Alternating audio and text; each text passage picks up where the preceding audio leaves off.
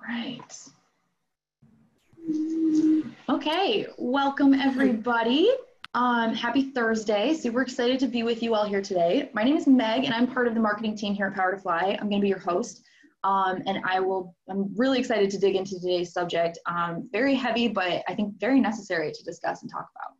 Um, so I'll just go over some real quick housekeeping items for you. If you've joined any one of our other virtual events, this will all kind of be old hat to you, so I apologize, but it'll be quick, I promise.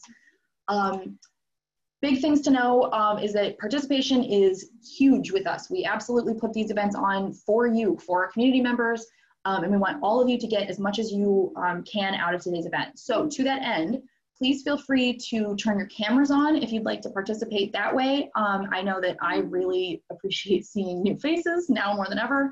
Um, so please feel free to do that. Don't feel like you have to be insta perfect to do it. Like, I think I'm on like day three of dry shampoo. So just embrace the real, guys. Um, please feel free to do that if you'd like, but no pressure if you don't want to. Um, you are more than welcome to come off mute to um, comment, ask questions, add context to a question that maybe you submitted prior to today's uh, session we are more than happy to, to facilitate that. The only thing that we try to do is make sure that um, we don't cross talk over other people. So if other people are talking, you know, try and avoid that where possible. I am the exception to that.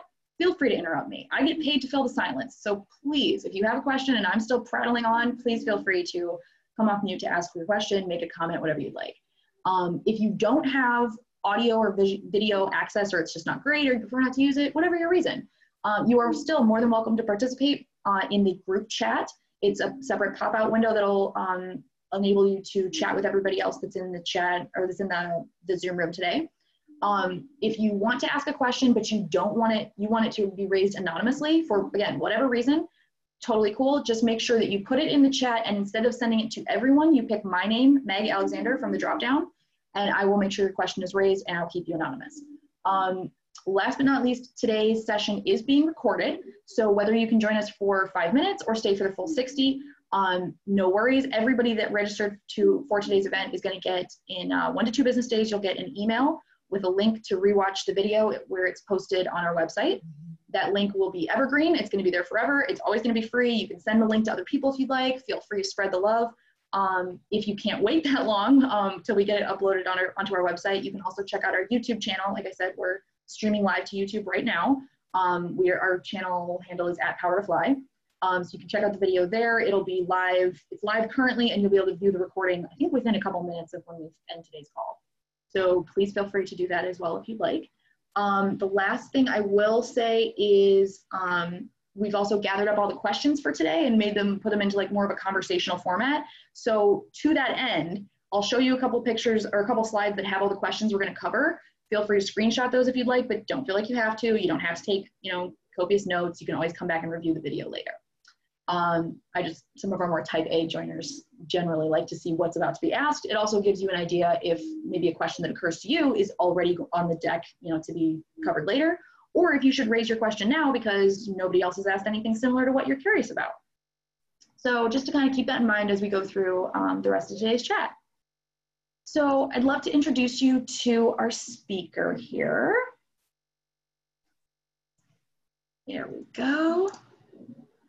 So Esther is joining us from Zynga. Um, she's an associate product marketing manager at NaturalMotion. Apologies, we've been using the Zynga logo for a bunch of this.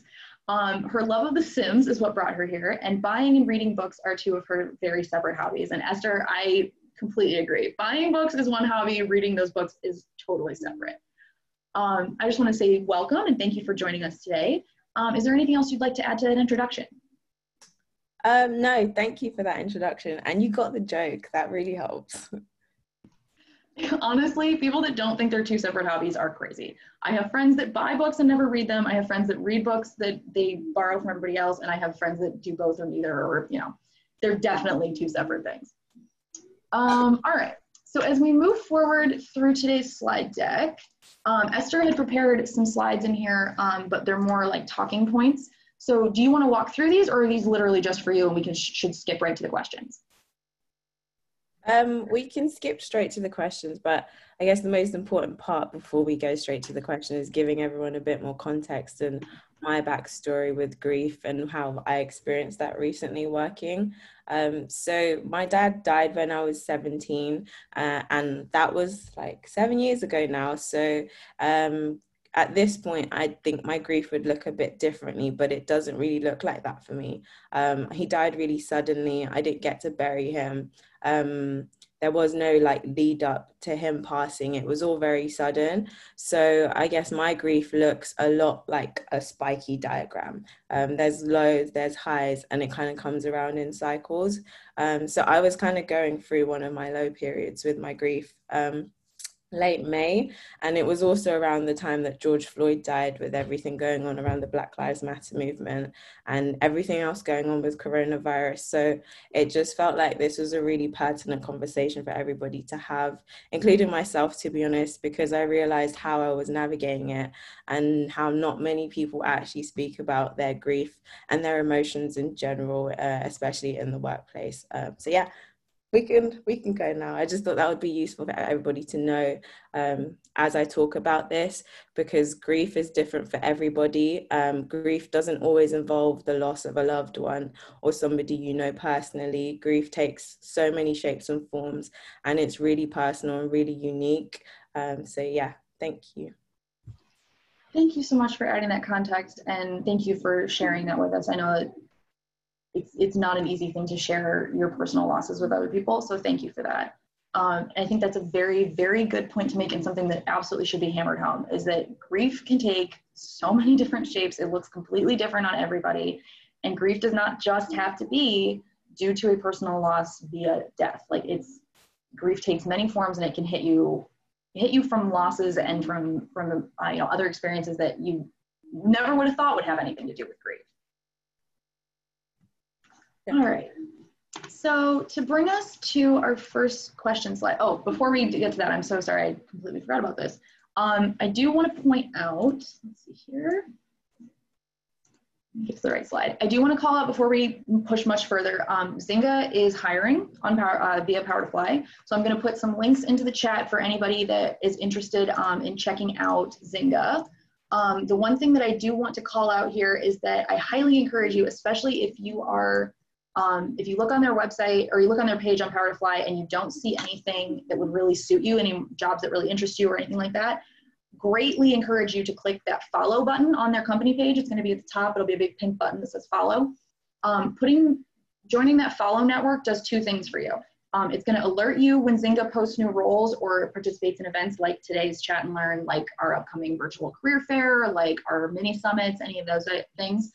Um, but it also tells the Zynga team that you are very interested in working for them. So it's it's a very good way to make sure that you stay up, you know, stay updated on new new roles that are posted and that kind of thing. But it's also kind of works as you know a, a bit of like a friend on the inside um, that helps tell you like when things are happening or helps you know kind of pitch you a little bit to the Zynga team. So please take a look at that if you'd like. Um, and as we get into our questions, uh, we talked a little bit about how I was gonna leave these open for you guys. So take a look here. If you'd like to take a screenshot, feel free. There's slide one and then slide two.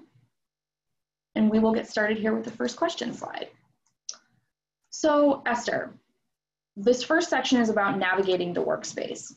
Um, how much should you reveal regarding your personal life, loss, grief, um, in the workplace? I know that that can be, uh, the answer can differ greatly depending on your personal comfort as well as the type of work that you do, the type of workplace you have.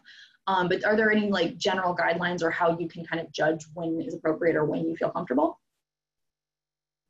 Yeah, um, think so. I started therapy like a year ago now, and in that, the biggest lesson that I've been learning is the power of the power in vulnerability, basically. So, like you mentioned, it's really relative of the amount that you expose to your colleagues or your boss or whatever. But I still think it's really pertinent for us to talk about how we feel on that one given day, even if it's like, I feel really shit today. Um, I think it's important for us to do that, not only because it allows us to hold space for ourselves and our own emotions, but it also lets people around us know how to navigate that and navigate this experience with us in whatever regard. So, um, how much you should reveal is really personal to you. Um, but I still think you should say something along the lines of, I'm not feeling great today. I, I'm going through something. And then on the receiving end of that, people who hear that, um, colleagues, if you hear this from people you work with, um, one thing that was really helpful for me with my colleagues was just them being like, okay, well, I'm here for you if you want to talk about it, but not really forcing that conversation because you never really know when somebody's actually ready to have more in depth conversations. So I hope that helps with a bit more context. Yeah, absolutely. I think that communication is is very key. Um, we've got uh, people talking in the chat about you know various ways that they've um, they've experienced these similar situations. So I think I think it's it's almost a floodgate situation where once one person starts to open up like this, other people feel more comfortable to do so. Um, and thank you also for for mentioning that you uh, entered therapy because I feel like maybe it's just a, an attitude in the states, um, but it's very much seen usually as like something you do to get over a very specific trauma and then you don't talk about it ever again. And it's I think it's one of those things that we really need to normalize a lot more as um, kind of an ongoing part of good, you know, good self-care and good, um, you know, mental health as a real aspect of health. You know, not just something that's going on in your head, but like something that can affect all aspects of your your physical health, your life, everything. So yeah, thank you for that. I completely agree. Um, and just to add, I think as a Black woman coming from a Nigerian background, it's very much seen as a taboo to go to therapy. And it's very much seen that you have to be going through something really extreme for you to need that. But I think everybody could do with exploring their emotions a bit more because it can help us be a lot more compassionate to other people and help us understand other people a lot more and ultimately ourselves. So I definitely agree with breaking the stereotypes around doing what you can for your mental health, whatever that looks like, but always taking time for you as well, especially Black women, especially Black women. Absolutely. Actually, we've got a, uh, an anonymous comment in the chat that I really want to share with everyone. Um, this person said, I had an experience others may want to know. I had to talk to a recruiter at my dream company shortly after my mother died, about a week later. And I shared with that recruiter what had happened. And thank God I did because she said, I'm glad you told me. Otherwise, I would have thought you weren't interested in our company. And I was only taking that call because the company was very important to me, ignoring all else due to the recentness of my mother's death. So thank you so much um, for sharing that with us. Uh, I it's that that communication is huge other nobody knows what you're going through unless you're you share it with them now that's not to say you have to if you're not comfortable um and i mean maybe you've experienced this esther with um you know certain days you feel like you want to talk about it and other days it's it's more i'm going through some stuff i'm not trying to be cagey on purpose i just don't really want to discuss it right now can we you know but i'll, I'll update you later when i'm more comfortable with it or something like that um, yeah, having that that communication open is is so important and so huge for people. Um, all right, so this next question, somebody wrote in asking or saying, um, people experience many different types of losses in life. Where is the line drawn in regards to the type of losses? Workplace or societal expectations seem to only accept the passing of a family member or close loved one as a reason for grieving. And I feel like this is something a lot of people think because look at your company handbook. It's mostly outlining how many days you can have off based on the you know proximity of that person within your bloodline it's it's kind of bizarre right yeah totally agree i think it's really difficult with a subject like grief or an experience like grief um, especially with me Mm, my dad died like so many years ago, but it doesn't change the impact of how I deal with it. So I feel like as a society, we're definitely moving in a direction where we're allowing more room for nuanced conversation and nuanced experiences. So, in terms of drawing a line at the type of losses, it's really difficult to say because it's all subjective and it all needs to be rooted in that self respect and respect for people as humans in general. Like we all have feelings, and the least we could do is just listen and then see where we can go from there. So I don't think it's the most healthy thing to draw a line around the types of losses because there are so many. Um, and it's really, again, unique to each person and how that person feels about that loss. Um, that's the most important thing at the end of the day. And when we're dealing with a loss or dealing with grief, I know I couldn't function in the same way. Um, I know I was holding myself to these unrealistic expectations of how I'm supposed to be functioning in this period, when in actuality, that just isn't the, the fact. So yeah, I don't think it there is there should be a line drawn. It should all be based on how that person is feeling and how that person is experiencing that loss. Absolutely. And that's one of those situations where even if you aren't sure, especially as someone who, who if you are currently grieving, it's so it, it's so hard to see the forest through the trees, right? It's very hard to kind of step outside yourself, get that bigger picture, and realize, well, this is a this is an easier day, or this is a, a worse day, or tomorrow will be better, or tomorrow will be worse, because you you don't know. You you have no way of knowing ahead of time, and you're basically just being forced to react as these things happen but opening up that that communication and at least being comfortable enough with yourself to like to to look within realize how you're doing and then communicate that to others or at least communicate what you need to others um, especially on your team is so helpful and it's it's also a very hard thing to do. So i don't mean to trivialize it. I don't mean to be like oh yeah just do this. Just talk to your team. It's it's huge when everybody is on the same page when it comes to grief and everyone has that respect for the fact that it's it's unknowable until you're going through it. Totally agree. All right. So this next question asks, um, oftentimes people are encouraged to always keep work and personal life separate. Do you think there's a healthy balance to this? And how can teams practically become more vulnerable with each other about personal matters that might be affecting their work? um work is life. Um we spend like 40 hours a week uh, at work and one of my colleagues ren uh, made a really good point. Like depending on how you view it work can actually be your family. So it depends on how comfortable you feel in these spaces to be honest. Uh, i don't think you should keep them separately. At least i try not to keep them separately. Um, obviously it's not the same level of like transparency that I would have with my friends because at the end of the day I still work with these people but I still want to be present in these situations. I still want them to know me outside of my role. So the best way to do that is not by keeping them set is not keeping them separate. Um, I definitely think there's a healthy balance if you start small and then scale your way into what feels comfortable for you, um, that's the best way to approach it, in my opinion. I'm very much um, an introvert where I scope out my surroundings first and then I decide, okay, this is how I'm going to function. Um, and in that i was able to see okay these are the things i'm comfortable with sharing with people. These are the things i'm not. And you shouldn't feel guilty about whatever your balance looks like. I think the most important thing is just thinking about showing up as yourself in whatever these situations are um, regardless of what society tells us we're not allowed to do whether it be due to our complexion our gender our sexuality. I think we should still try and push past that um, for sure uh, and then the second part of the question is how can teams become more vulnerable with each other? Um, so this is basically touching on what I mentioned earlier, is just saying something.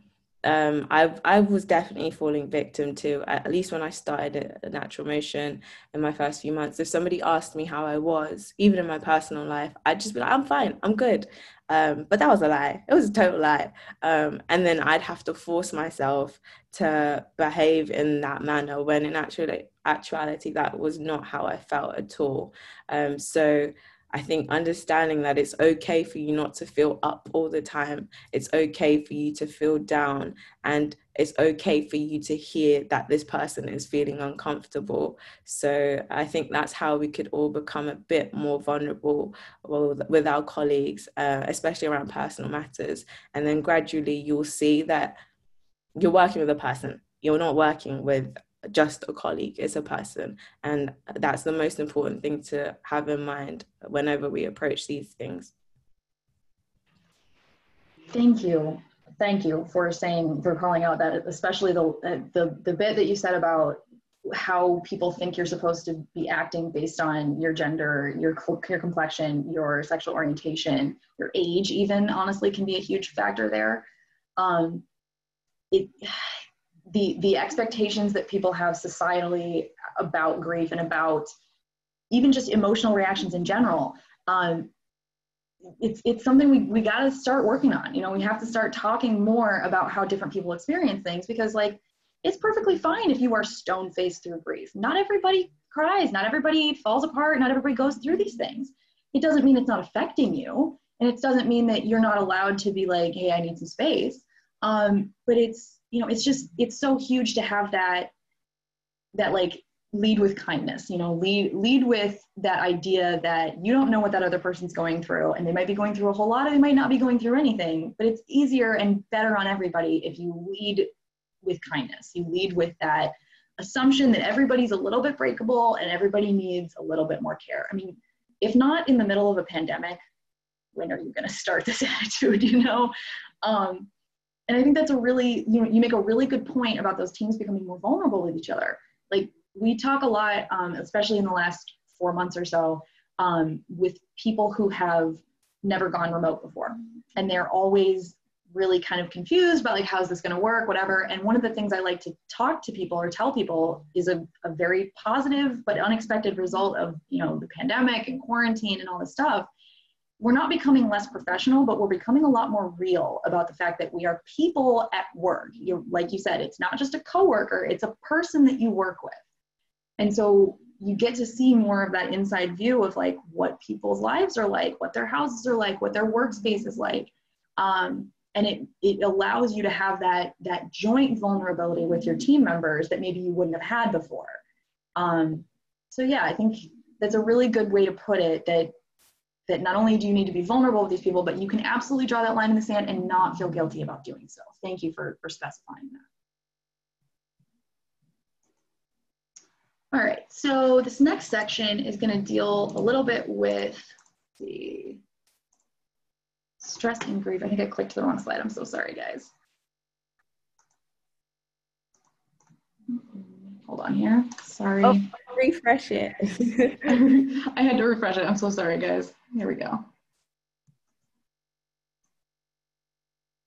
There we go. Okay. Whew. All right, I can be taught. Okay.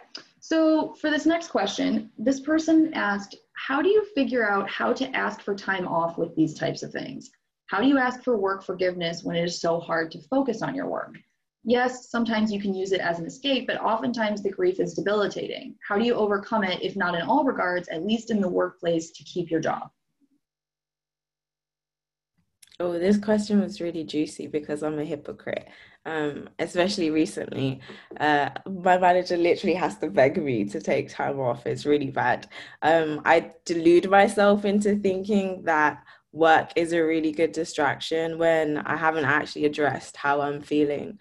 Um, I noticed that I would sit there and then I'd forget what I was doing, or it'd be really hard to concentrate, and my mind would just keep circling back to the same thing. Um, but then there'd be other days where all I'd be doing is working. So that's again the thing about grief, it changes on a day to day basis.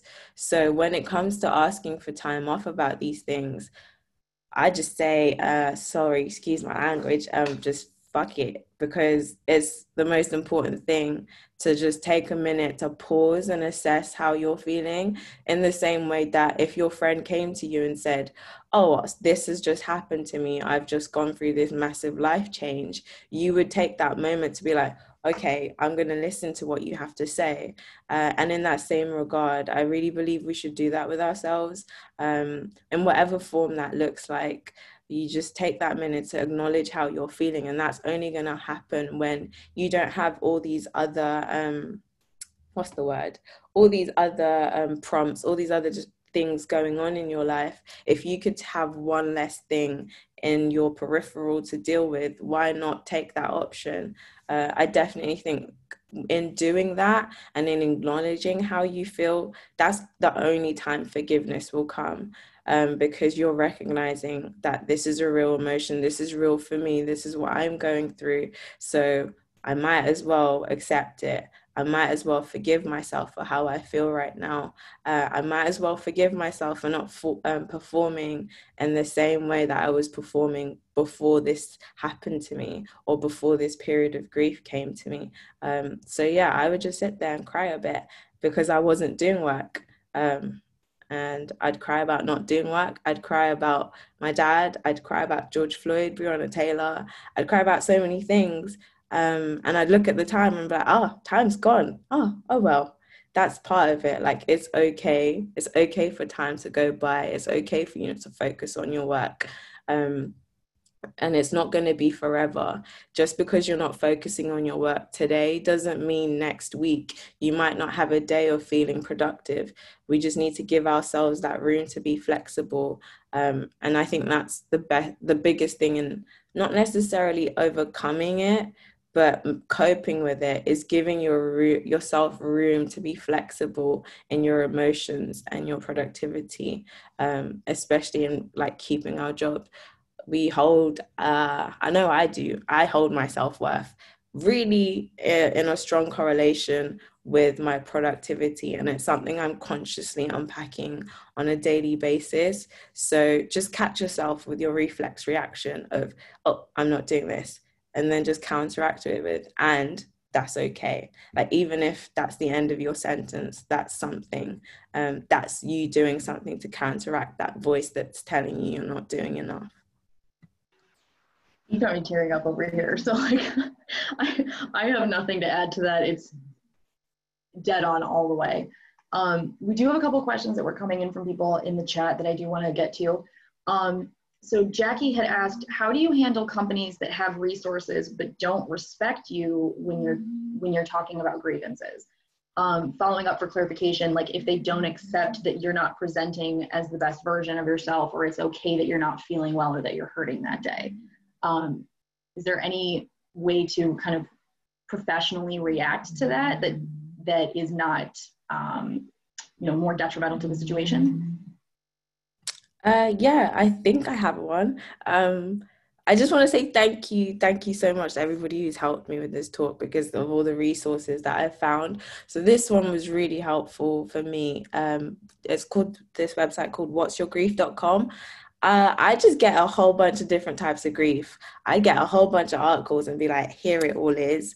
This is why this period of time is really important for me to take. Um, and if they don't listen to that, uh, then it just, I think then the next step is reevaluating things. Depending on everyone's circumstances, it's very different. But yes, whatsyourgrief.com was really good. Um, it has so many resources on the types of grief, the aspects of grief, um, how it looks on people. Yes, that's it. So I feel like if you want things to back up what you're saying, you might as well go here. It it's not all academic; it's also people's experiences. But why isn't that enough? Um, sometimes these academic institutions, who's behind it and who gets to say what is what, isn't the only way things are in reality. So make the most of what's out there to help you support your case and don't ease up, even if they don't respect it. this is definitely something to take note of. You know, if you get this kind of pushback from a company and trying to clarify your position or trying to, you know, dig in or, or understand maybe why they're answering the way they are. Um, if it doesn't lead to a good resolution or it, you know, doesn't really lead to any kind of, you know, coming to a common ground or something that you can live with, take note of these things. Think about them. Because like the way a company treats you when you are doing well for them is great. And that's awesome. And that's definitely, you know, something that is important, but that relationship when it's not beneficial to them and how they treat you then is very, very, very telling. Like, I'm not saying, you know, they don't want to give you an extra day of bereavement until you leave your job, but think about these kinds of things because the way that company treats you when when the chips are down says a lot more than the perks that you get from being super productive or super helpful or saving their butts on you know whatever matter happened that day um, it's also a good time to pull out your kudos folder and be like hey uh, remember those like 18 times that i saved your bacon maybe we should think about this when I say I need a day. So very important things to think about. Um, Robin has also asked, uh, a lot of these conversations are between a direct report and their manager generally. how might we ensure a safe space within extended teams? It can be a lot to unpack and manage while still maintaining confidentiality. We talked about this a little bit um, a couple questions ago, but are there any real like tips that you have for navigating, especially that confidentiality aspect where maybe you've shared something with one member of your team, don't really feel like unpacking it for the rest of you know a 10 person team, but that a person that you told may not feel comfortable kind of breaking the news to everybody else? That's that's really interesting scenario actually.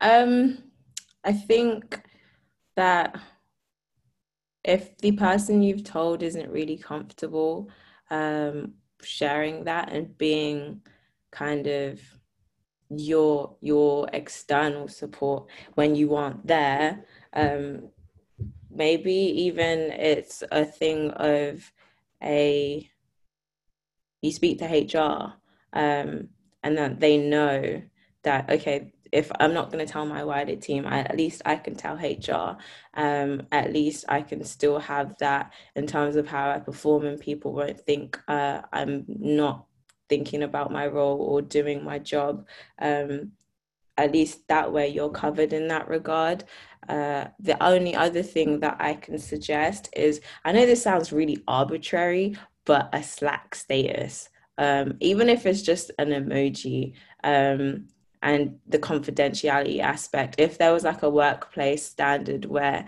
um, if somebody's going through something and they don't really want to go into it, what is the signal that we can give um, to every to the people who speak to us regularly to know, okay, this this is what this means. I I need to think about this when approaching this person. Uh, that's the most off the fly answer I could think of right now. Thank you for that. And I know I very much appreciate your willingness to take these questions from people that are participating today. I can be it can be a little rattling to take a question with like sight unseen and try and come up with a very good answer off the spot. So thank you for that. Um, this person uh, then gave a little bit of further clarification saying, as a manager, I have asked HR and gotten no response. I want to help advocate for my direct reports as they're already dealing with a lot and don't have the energy to advocate for themselves. So thank you on behalf of the managed everywhere. Um, that is a really, really great quality to have as a manager. Um, I can say from personal experience, I've had somewhat recent um, losses that I've grieved, and when I didn't feel comfortable talking to the, you know, the main, uh, like, you know, my ex- extended team group, um, or just didn't really want to go over it 16 times, um, I I went to my boss. I went to my direct report, uh, my team manager, and I said, hey here's what I'm going, like what I'm dealing with. I really don't want to talk to a bunch of people about it. If you want to give this, you know, some kind of shorthand to the team to let them know, like I'll be, you know, kind of unavailable the rest of the afternoon, or I'll be a little bit off or a little bit slow to respond this week or something like that. I feel like having that communication with your manager is a good way to do it because that way you can kind of work together to come up with whatever you're comfortable sharing the manager can then disseminate that as ne- as needed to the rest of the team whether it's you know a real quick slack message to the team or if it's you know an email to whoever has been asking after you you know anything like that. It can it can be that easy. It's just asking for that level of communication trying to open that that door there. All right. Um, so this next question this person says, I started a new job less than a month after my mom's funeral. Giving it my all felt impossible at times. Do you recommend letting your employer know about your situation, especially if you're just starting? Yes, I know that's really straightforward. Um, sometimes life is that straightforward. Uh, not only will it help you not pressure yourself to do X, Y, Z in these in this new period of starting your job, uh, I, I know when I started, I was thinking I have to soak in this, all this information. I want to be able to do this by this day. Um, it all goes back to these expectations that we have for ourselves. Those are not realistic because you're not functioning from the same place. Um, so if not at least your manager, like I definitely would encourage you to say something to your manager. Um, that will also let them know that how you're going to be functioning in this new period of you starting your job is going to be different. Um, you're not going to necessarily have the most attention that you would, or you would, or you might, you might throw yourself into work more. But um, they need to understand that this is a nuanced performance and they can't look at it as um, as the big picture for your whole like your whole capability basically and neither should you Uh, so I definitely think it's really important to let them know, and they can also know how they can support you as well. If they have any already um, resources set up in the company, you can access all of that stuff and not go through things by yourself. Yeah, I think that's a that's a very very. I mean, yes, it's straightforward, but it's very smart. You know, if you are starting under kind of unusual conditions, you would absolutely tell them. Think about it in terms of like a broken arm. If you broke your arm and you still had to start work, you'd have a cast. Somebody would ask you, you'd you'd have to at some point say, "Well, I broke my arm." It would be you know that easy to, to just kind of specify out for your new employer. They'd make whatever accommodations necessary because they and you know that the broken arm will will heal eventually. It's just something that you are going through right now, and it needs to be addressed. Um, and if we just treat it more like a physical ailment or more like um, something that's already kind of legitimized within the work world, um, it, it, it, lends it more of that gravitas and it lends it more legitimacy because people are actually like actively talking about it. Um, let's see. So going into our next question here, this person had asked a kind of a two-parter, so we'll go, we'll try and tackle these separately. Um, it seems like many folks in the workplace are understanding of immediate grief, um, or I'm sorry, immediate grief-related time away from the office, but grief doesn't work on a set timeline. What do you feel are the best approaches to communicating with your workplace about how you're feeling the pull of grief and may need some personal time off work to handle it without fear that you might hinder your relationship with your team? How do you handle things differently as an employee versus when you're a manager? So I'll unpack that bit by bit. Uh, I can attest to grief not working on a set timeline. Um, I think people have this misconception of grief that you heal or it disappears. Uh, that isn't the case, like at all. Um, it just, you get better at coping with it. And I saw this amazing illustration shared with me by my colleague that, you know, uh, the grief is still there, but everything else around it, like life, the happy moments, your job, your friends, like that kind of keeps growing around it. And the grief is still there. We just get better at coping with it. So, in that regard, because it's not a set timeline, you never know. All you do um, you never know when it's going to set off or what could trigger that. And for me, I was already going through one. And then with everything else going on in the world, it just made it exacerbated. And I realized how strong the relationship, my levels of stress were to what my grief looked like. Um, stress is a really normal part of life. It's how we view it and how we deal with it um, that kind of shapes the outcome. So I realized in coping with stress, I was better able to cope with my grief at the same time. So, uh, in regards to the best approach to communicating about how I feel about the grief, um, it just goes back to the self compassion thing. I would think you should just do it for yourself and say it in the most in the way that feels the most comfortable to you. Uh, I know at one point I I actually couldn't get out of bed. So I was just like, I'm just going to take today off. And then the next day, I, I thought I was going to be able to do a half day today. It got to one o'clock. I said, no, I'm just going to take the whole day off. So when you are feeling that pull, when you are feeling that pull of grief, say something, um, even if it's just a couple of hours that you need to take to just unwind. It's really important to still say something.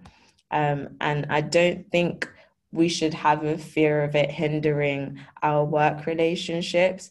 Uh, at the end of the day, we are still people and we need to always leave that room for understanding. Even now with coronavirus uh, and everyone working from home, all these expectations of everybody getting back to us in the same breath, um, speed is just not the same. So don't be fearful of how it will impact your relationship.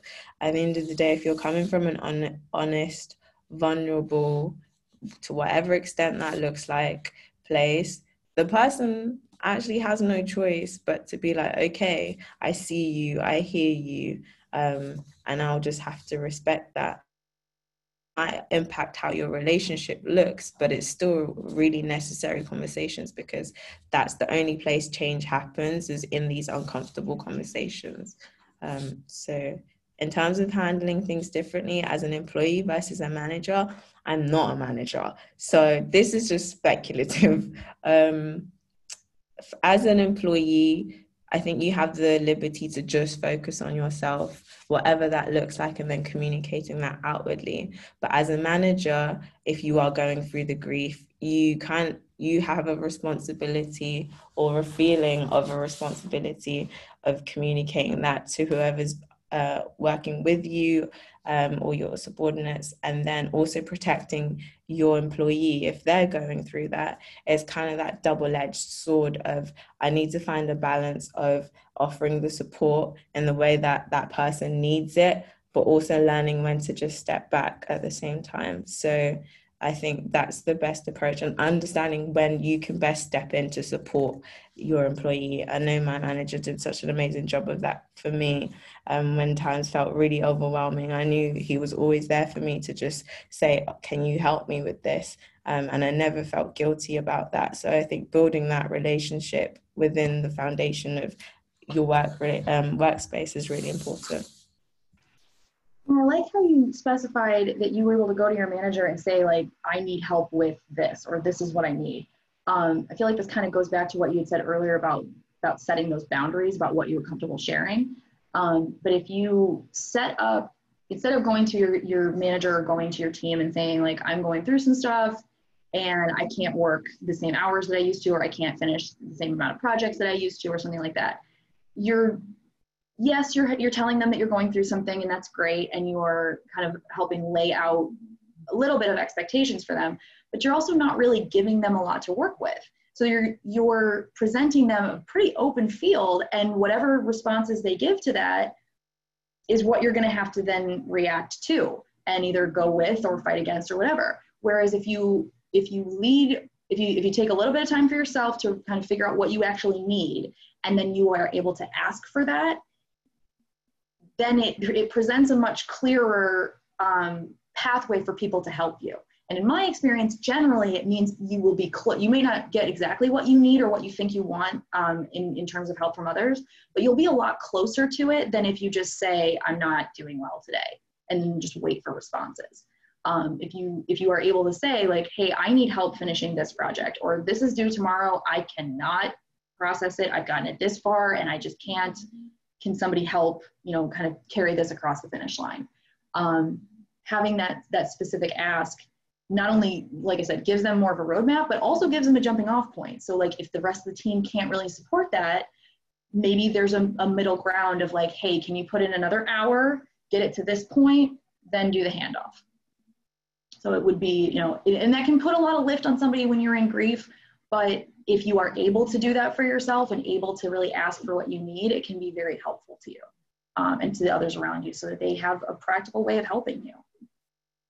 We've got really great comments coming up in the chat here, guys. This is amazing. Um, let's, uh, I'm going to go with one of the questions that was asked earlier. Um, Nancy had asked if you could, if you, if you are comfortable, um, kind of talking a little bit more about the differentiation between different types of grief.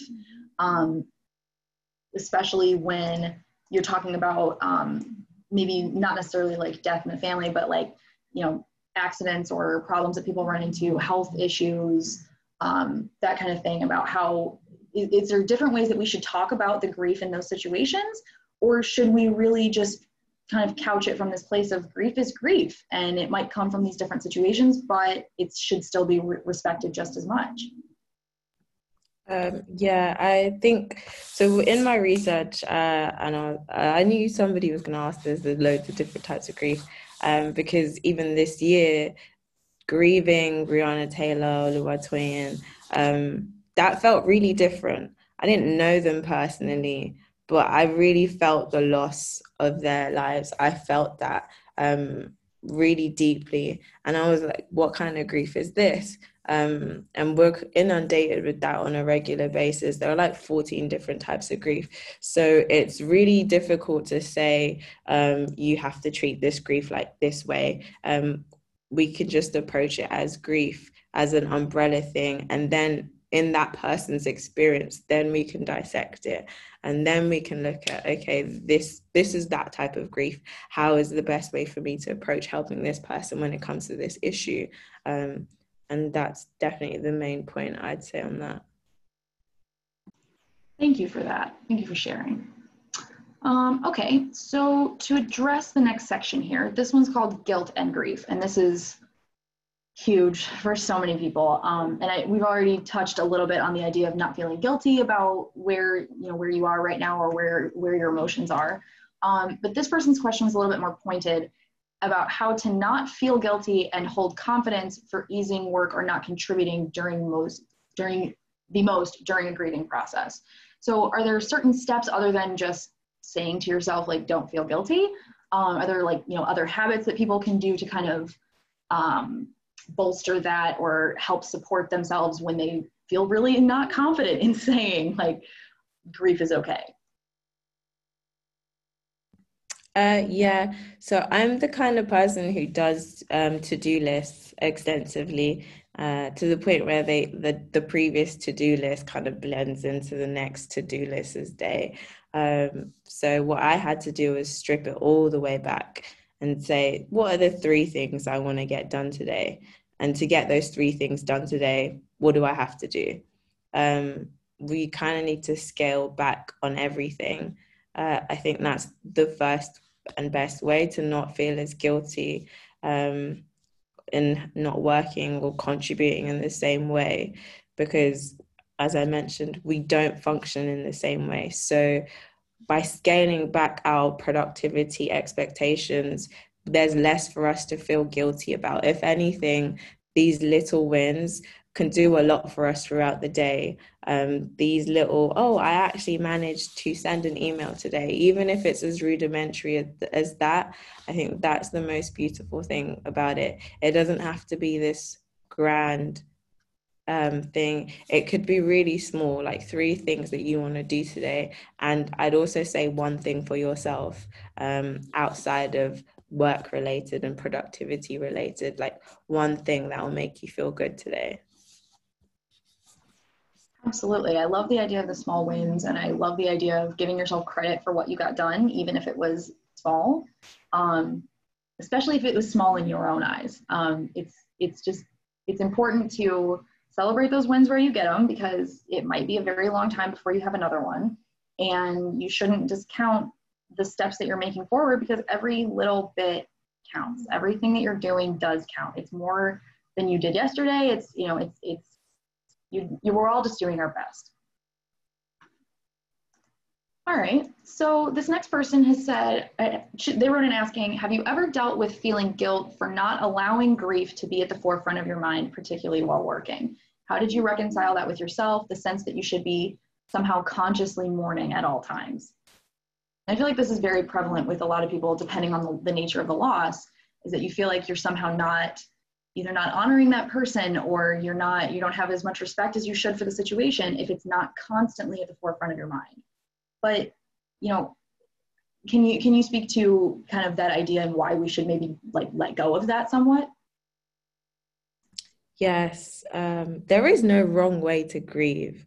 Uh, i just want to put that out there. There is no wrong way to grieve. Um, it's so so different in everybody. And just because it's not at the forefront of your mind it doesn't mean it's not still there. It doesn't mean that person that situation was not still a part of your life in whatever capacity. Um, just because something changes just because something is no longer around that doesn't mean it holds any less significance. Um, and i just I would always have to remind myself of that. Um, I've noticed myself as well, like over the years, I think to myself, do I even remember what my dad's voice sounds like? And then I'll start feeling bad about it because, oh, how could I do that? He's not around. Like, I need to remember that part of it, but it's okay. Like, that's part of grief. It just, con- it just constantly evolves. Um, and we shouldn't do a disservice to that and ourselves to limit it um, in one way of existence uh, in ourselves and in other people as well.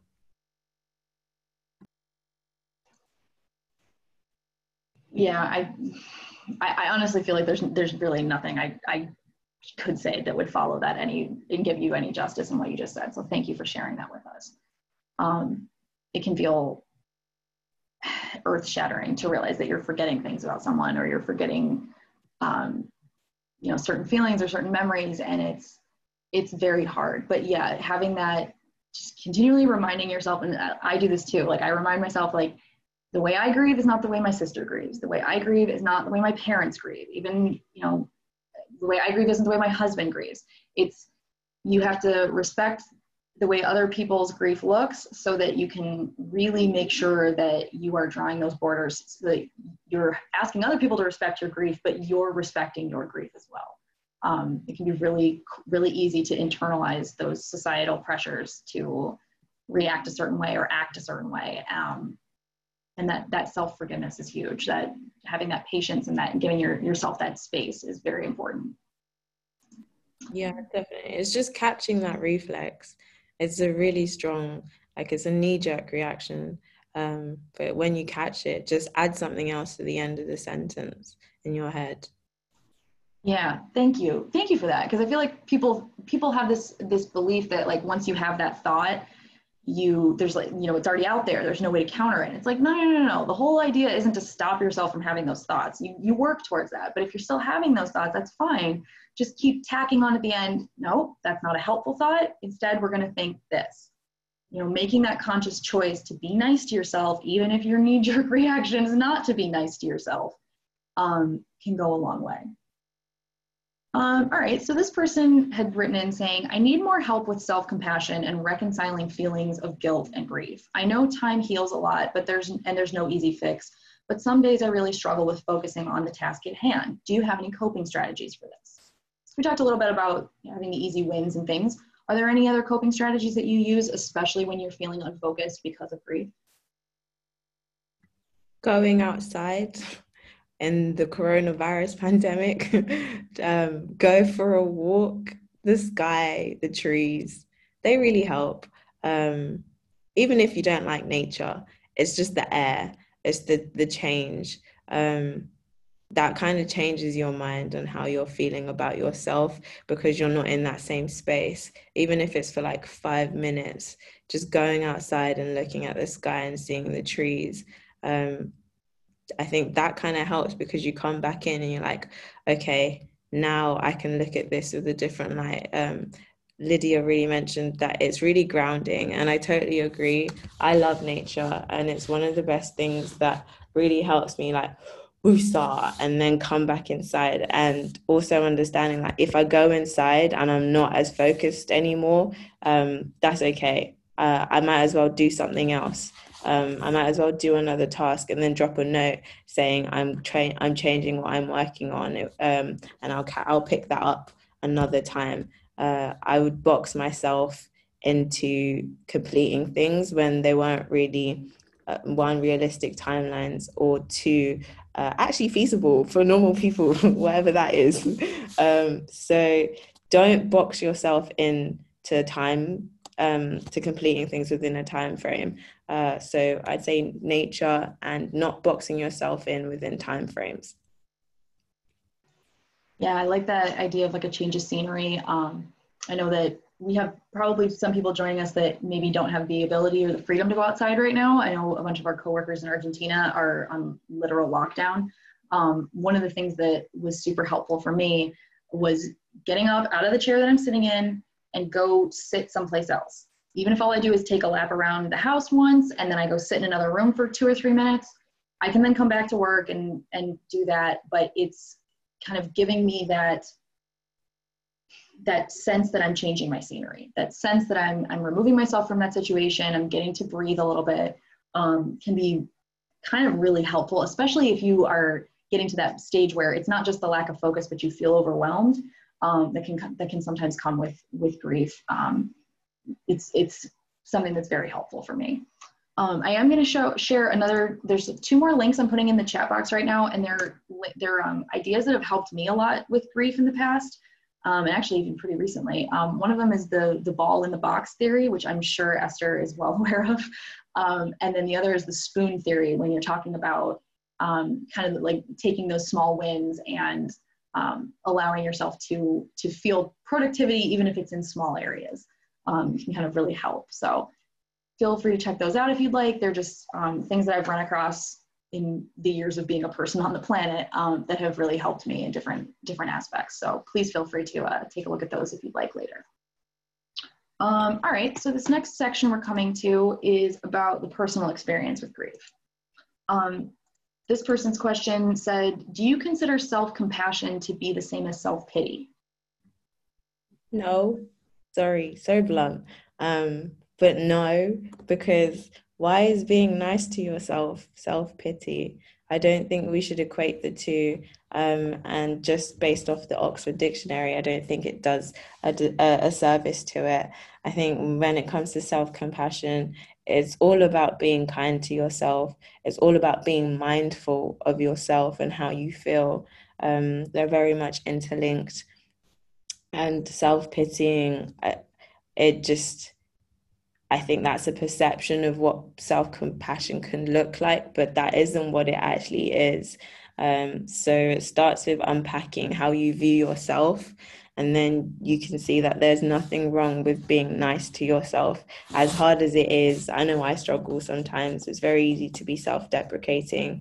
Um, it's very easy to view um, how you're feeling and put yourself down even more uh, I, I, I definitely know that from experience but it's just this constant reminder that why is being nice to myself so wrong? Um, and in that answer depending on your own experience sometimes it it can lead to you feeling a lot worse but i just constantly keep going back to this thing of if somebody in your life you really cared about came to you and said these things that you're saying to yourself um, how do you approach it? Uh, you, how do you hold that person? Uh, and how do you want to be held? Yes, that is absolutely one of those one of those things that sounds like a kind of like super fluffy, crunchy granola like way to view things, but talking to yourself like you would talk to a friend is huge because I feel like until most people until you like really step back and, and really listen to how you talk to yourself, a lot of people don't realize how hard how like kind of detrimental it can be. It's real easy. I do the self-deprecating thing constantly because it's way easier, right? It's way easier to be like, ah, no, I'm just a mess today. Like, you know, make it a make it a joke, be able to play it off. It pulls the focus from it. You get to feel great and because you've made people laugh, or at least you've, you know, pulled focus from what you're weirdly going through and you don't like. Um, but yeah, like there's there's stuff I say to myself that I would never say to a friend, and I would never be friends with anybody that said it to me. So don't allow yourself to to be so mean pretend like you're talking to a friend pretend like you're talking to someone that you you have that caring relationship with and you will be a lot nicer to yourself yeah and it takes conscious effort um, we have our past self we have our present self and we have our future self. So as you're constantly like um, fighting all those selves within you um, it takes practice. The first time is gonna i know the first time for me it felt really like uncomfortable like oh why am i saying these nice things to myself? Oh um, i don't want anyone to hear this stuff. But uh, with practice with compassion with forgiveness like it gets easier. Um, and those thoughts that you view as negative they don't have to be um, they could just be a part of the picture they don't have to be the whole picture Absolutely. Um, all right, so we've come to the end of our time today. I it, this always goes too fast. I'm, I, am really sorry to everybody's questions that we did not get to cover. Um, there were amazing questions asked both ahead of today's chat and in the chat. Um, so I'm going to try and gather those up as much as possible and see if we can get some answers for you guys. If we can, I'll make sure that they're put onto the uh, the page on our website where the rewatch link will lead you, um, so that way people can see that. Um, I do just want to take this time to really thank Esther. Um, thank you so much for spending time with our, our community today, being so open and um, allowing yourself to be very vulnerable with us. It's, it's very much appreciated. Um, is there anything that you'd like to say to our community before we leave today?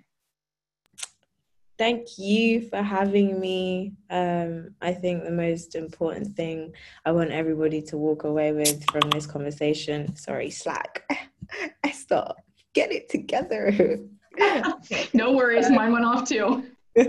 um, yeah, so the most important thing I want everyone to kind of walk away with is the understanding that grief looks different for everybody um, and how everybody deals with it is completely different.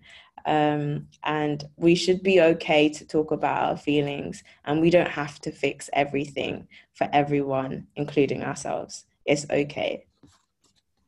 Absolutely. Thank you for that. Um, I want to uh, close this out today. I put a bunch of links in the chat um, so you can take a look at those if you'd like. Just as an FYI, Zynga, aka NaturalMotion, is hiring. Um, so please feel free to take a look at their company page, see if there's anything there that would suit you or that you would be interested in doing with them. Um, again, if you if there's nothing there, but you are still interested in working for the company, please go ahead and click the follow button. It's the easiest way to stay updated on um, new roles that they post when they participate in events like today. And it also tells um, tells the company that you are interested in in working with them. And you can do that for any of the companies on PowerToFly. Um, doesn't just have to be Zynga, but and you can change who you follow um, as I think anytime you like and as often as you like. So please feel free to do that. Um, I want to say a huge thank you to our, our community, community members who um, joined us for today's chat. Thank you so much for the amazing questions. And guys, the, the chat itself was like almost brought me to tears a couple times. So thank you so much for to everybody um, to, who participated. Sorry, guys.